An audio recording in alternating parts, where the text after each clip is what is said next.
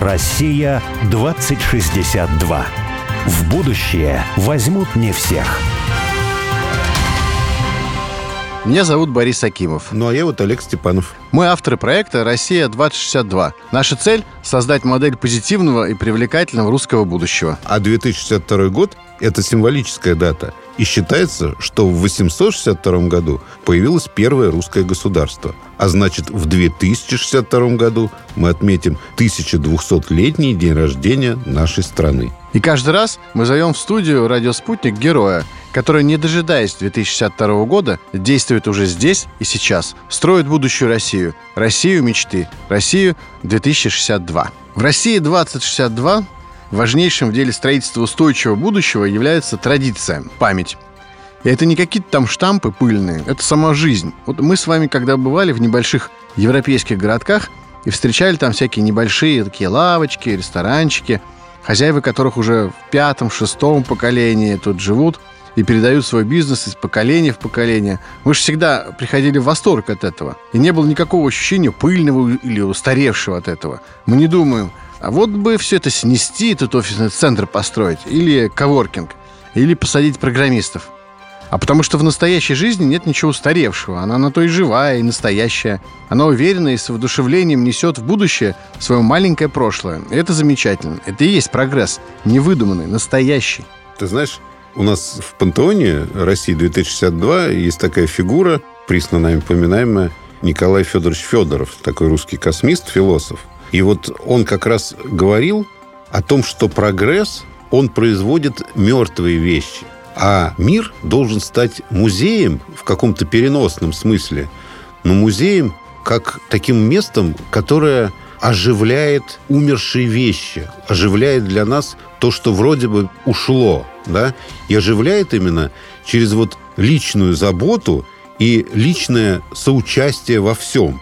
И вот в этом смысле как раз очень интересно, мне кажется, вот тот человек очень интересен, которого мы позвали на программу. Да, мы сегодня решили позвать такого человека, мы его носим для хорошего знакомого, знакомую, и даже можно сказать, что родственницу дальнюю, которая своей жизнью заветы вот русских космистов Федорова в том числе исполняет. Можно сказать, что это такой настоящий пример того, кто живет памятью отцов, то, о чем говорил Федоров в том числе. Сохраняет традиции предков, но не в замороженном виде, а делает это причиной бурного развития и своего личного, и своей семьи, и территории, на которой живет герой сегодняшний. Наш собеседник сегодня – это Наталья Поленова. Она правнучка художника Василия Поленова и директор Поленовского музея.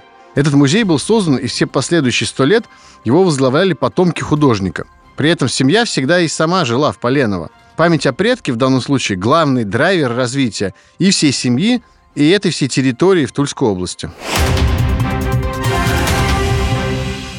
Наташа, привет. Да, привет, Борь. Здравствуйте, Наталья. Добрый день, Олег, здрасте. У нас вот Олег всегда начинает, поэтому пусть по доброй традиции это и сегодня случится. У меня вот такой провокационный вопрос родился.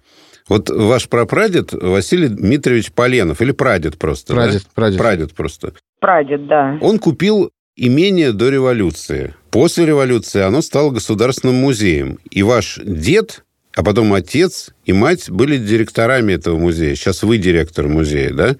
Музей да, содержится... 11 лет. А, вот. А музей содержится за счет государства. Члены семьи там работают, получают зарплату. И мало того, я так понимаю, что они продолжают там жить, да? Да, так у нас есть э, такой флигель, который называется Дом управляющего. Это такое наше служебное жилье, да, именно так. Вот, и кто-то скажет, вот, ничего себе вообще, что за семейство. Кто скажет, я бы хотел так же, Да, я, например. За, за государственный счет вообще жить в собственной усадьбе, там, в советское время, сейчас и так далее. Там, вот, растрачивают средства государственные. Вот. Но я понимаю, что это как бы другая логика, да. Вот вы расскажите, как вот так получилось, да, что семья уже во многих поколениях живет, собственно, в усадьбе прадеда, да, и руководит музеем, там, вот как это вообще так удивительно совершенно, да? Ну, вы знаете, ну, начну с того, что, во-первых, как бы наш музей, он находится, в общем, по сути дела, в лесу.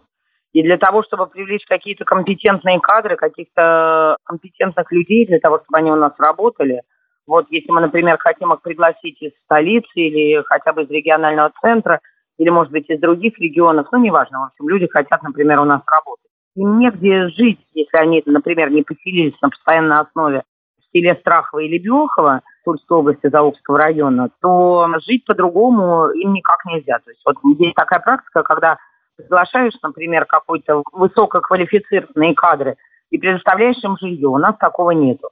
Поэтому есть какие-то строения, есть какие-то флигеля, которые немножко так или иначе оборудованы под временное служебное жилье. И вот и мы как сотрудники, моя семья там живут, и тоже и другие сотрудники там живут. То есть не только я одна живу на территории усадьбы. Есть э, другие сотрудники, которые к нам приезжают и тоже останавливаются и живут. Ну, бог с ним, да, это понятно. А вот э, много поколений, да? Что касается много поколений, это такая, с одной стороны, в общем, не банальная, уникальная история, а с другой стороны, может быть, э, в этом есть что-то и провиденциальное, но во всяком случае это такая история как бы не очень часто встречающаяся. Вот. Дело в том, что Василий Дмитриевич Паренов накопил некоторое количество наследия своих предков, своего отца, своего деда, своего прадеда. Вот, то есть э, у него в руках была коллекция, собранная четырьмя поколениями его семьи. Он был человеком, ну, не очень богатым, но и не очень бедным. Все-таки потомственный дворянин, и отец, и дед, и прадед его, архитектор Львов. Это все были люди достаточно прославленные. Поэтому у него скопилось определенное количество артефактов. И он решил создать свой музей. Он построился на берегах Оки, он создал этот музей, принес туда все, что у него было, плюс его собственная живопись, плюс его собственная коллекция картин Поленов и ученики. Ну, вот, открыл там при жизни свой музей, водил там экскурсии, открыл там народный театр, школы открыл и так далее. То есть нес просвещение, как в те времена было модно распространено среди интеллигенции продвинутой просвещенной. Ну, а потом произошла революция, ведь Поленов пережил революцию еще на 10 лет. С 17 по 27 год он вот решил э, совершить такой дар. Вот, э, он открыл первый народный музей в русской деревне и совершил вот такой дар, подарил свои коллекции, подарил свое наследие, ну, то есть осуществил свою мечту. Он хотел, чтобы там был музей. Вот он такой создал первый народный музей в русской деревне, все передал государству. Единственное, вот у него было такое творческое завещание, он сказал своему сыну, что прошу тебя только об одном, чтобы музей никогда не был в чужих руках.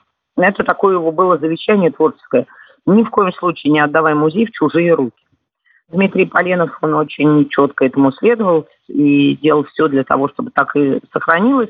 Ну, в 1937 году Дмитрия Поленова арестовали, его жену арестовали.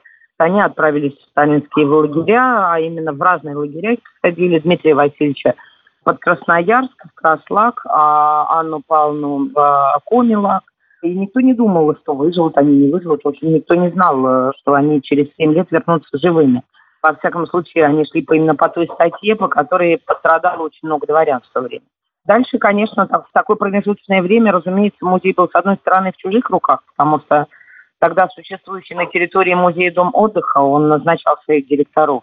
А с другой стороны, семья, а именно сестры, дочери Поленова, сестры Дмитрия Поленова, они не уходили из дома, они тоже были. И всю войну были каким-то гарантом жизни Поленовых в своем доме. Они не покидали дом. И потом, когда Дмитрий Поленов вернулся, он вернулся очень тяжело больной, но это ему не помешало провести полную инвентаризацию, стать заново директором музея своего отца, ну и потом передать через несколько лет это своему сыну, исполняя вот этот завет художника не отдавать музей в чужие руки.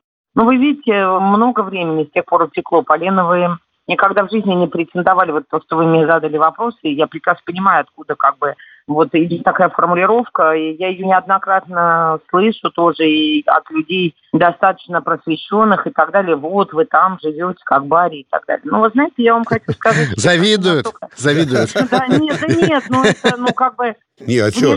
Нормально. Нормально. Ну, на самом деле, ну, да, что тут плохого? Да нет, но это, вы знаете, еще дальше идут. И когда, например, начинаешь говорить, что мы против застройки заповедных полей, говорит, вам что, мало земли? Ну, как будто речь идет о моем собственном огороде, понимаете, как будто речь идет действительно о каком-то имуществе, которым я пользуюсь в свое усмотрение, устраиваю там вечеринки, я не знаю, там, или сажаю там, что мне нужно, ну, я не знаю, там, а крепостные, катаюсь, крепостные есть? Да, близко катаюсь на тройках по парку. Ну, вы знаете, это такой действительно мучительный ежедневный круглосуточный труд поддержания жизни, жизненного баланса. Как э, Дмитрий Поленов, э, ссылаясь тоже на своего отца Василия Дмитриевича, художника, он говорил, как говорит дедушка, мое присутствие поддерживает здесь ежедневный необходимый баланс. Там угу. надо все время быть. Как написал поэт Арсений Тарковский, живите в доме и не рухнет дом. Да. А, вот. А, и дальше продолжил. Я вызову любое из столетий, войду в него и дом построю в нем. Вот почему со мной ваши дети, и жены ваши за одним столом, и стол один, и прадеду, и внуку. Вот это вот как раз ровно строки про Полену. Потому что люди туда идут, потому что живите в доме и не рухнет дом. Люди приходят туда и говорят, какой здесь удивительная атмосфера. Здесь как будто все живое, как будто вот люди живут, как будто хозяин здесь присутствует. Но так оно и есть. А вот, по-моему, даже дед ваш Дмитрий, да, в голодные годы... Дмитрий, да. Вот, он там пахал землю, насколько я понимаю, и жил крестьянским трудом. Так, ну, сейчас вот весна наступит, у нас прекрасный есть трактор с плугом и с косилкой, мы начнем пахать, потом сеять, а потом будем снимать урожай.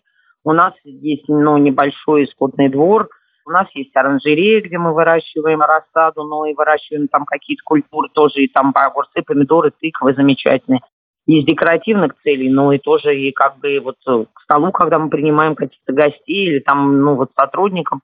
Так было всегда. Поленовы жили своим трудом, своим небольшим э, хозяйством, э, и это помогло им и пережить революцию, и пережить голодные 20-е годы, и пережить войну, и пережить 90-е годы. У вас практически Получается, по Федоровским заветам. По, по Федоровским абсолютно заветам живые делатели возвращают жизнь тому, что вроде бы уже ушло. Причем жизнь как бы не только жизнь вот, ну, каким-то предметом, да, но, но просто это жизнь семьи, это, в конце концов, даже жизнь растений, вот то, что вы там выращиваете. То есть это получается такое живое место. И вопрос, вы, музей, как видите, в каком-то федоровском смысле вы его чувствуете? Вы знаете, я чувствую, вы сейчас обращаетесь ко мне вот как к Наталье Полиновой, директор музея Полинова, или как просто как к профессиональному музеологу, потому что у меня есть музеологическое образование, я занимаюсь музееведением а, в широком смысле этого слова, и моделированием новых музейных концепций и прочее. То есть это немножко разные мои ипостаси, потому что как вот Наташа Поленова, директор музея Поленова, в хорошем смысле воспринимаю как свой дом. Естественно, я там ни в коем случае, ну, вообще-то так и в своем доме не особо можно себе позволить все что угодно на ушах стоять. Если человек думает, что пришел к себе домой и делай, что хочешь, ну, мне кажется, это просто как нечистоплотность. Я с огромным уважением отношусь к музею, но отношусь к нему в первую очередь как к своему дому. Я приезжаю в Поленово и первым делом смотрю, не покосилось ли чего, нет нет ли грязи, нету ли там какая-то проблема. Тут же об этом узнаю и живу этим. То есть я живу ежедневно тем, чтобы в этом поддержании того, чтобы все стало дольше, лучше, становилось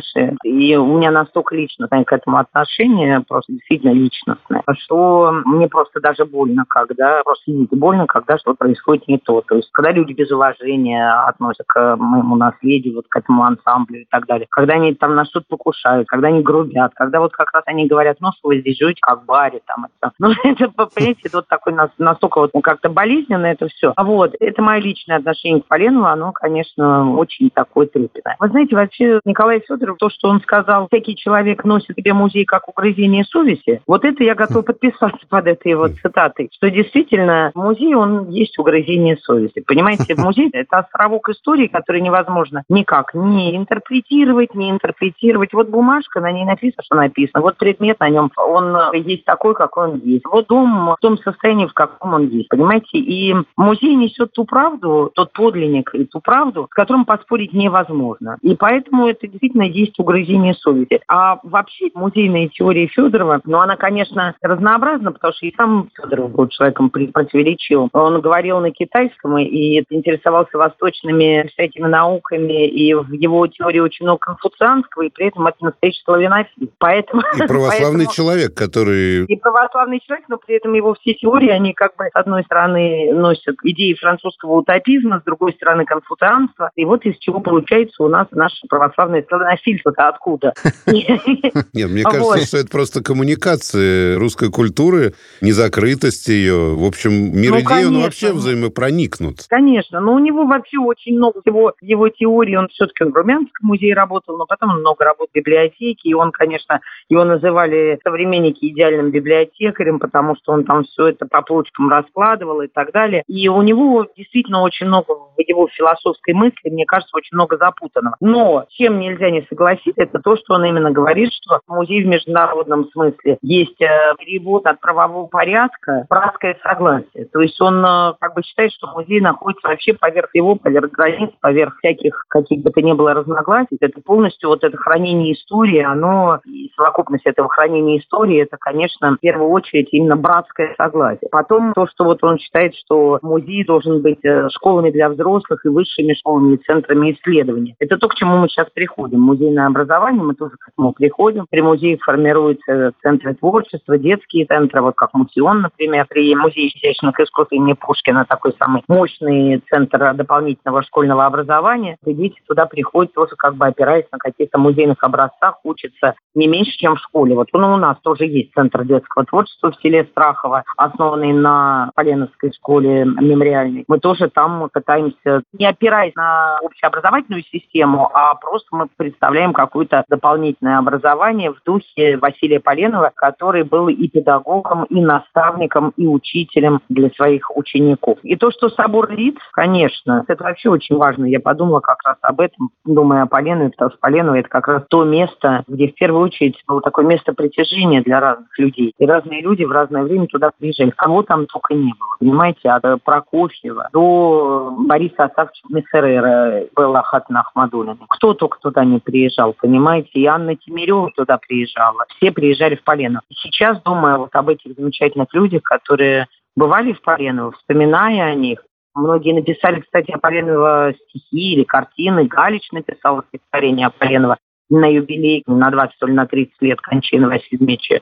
Поэт Леонид Губанов, ну, то есть абсолютно удивительные люди, оказались ничем не связаны с Поленовым.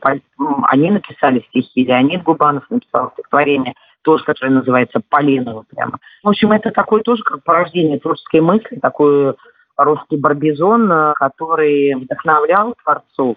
И в этом смысле это, конечно, не мертвое собрание вещей, а именно собор лиц, которые туда приезжали и которые вдохновлялись на какой-то свою собственную творческую мысль дальнейшее развитие творческое. Ну, вы знаете, да, собор лиц, и мне кажется, что еще вот это дело семьи, которое вот продолжается уже, можно сказать, почти век. Да. Это тоже собор лиц. И, по-моему, я где-то читал, ну, я не запомнил дословно, но ваша мама, по-моему, говорила о том, что вот Абрамцево, Ясная Поляна, вот есть еще какие-то усадьбы, которые, ну, принадлежат или управляются семьями, да, и вот эти пятна, они должны разрастаться, разрастаться, разрастаться, и потом они должны сомкнуться. И будет как бы такая территория счастья, да, такой гармонии. Вот я подумал, что, ну, в принципе, ну, это идеалистическое заявление, да, но мне кажется, к этому надо стремиться, чтобы вот эта личная забота о каких-то кусках земли, вот, она, ну, на самом деле, таких кусков было бы больше, потому что вот есть бюрократическая забота, она всегда мертвит, а есть личная забота, она всегда живит, и получается красота. И когда этих кусков будет много, они сомкнутся, да, и получится такой прекрасный мир у философа Федорова была масса противоречивых идей у Натальи Николаевны. Она, например, говорила, видите, вы рассказываете. Я помню эту идею о том, что да, эту территорию музейную надо расширять, потом весь мир превратится в музей.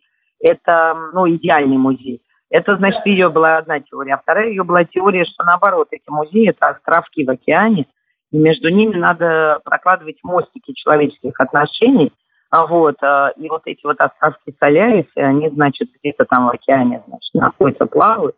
А вот, и вот нам самое важное с одного острова на другой остров перекинуть мостик.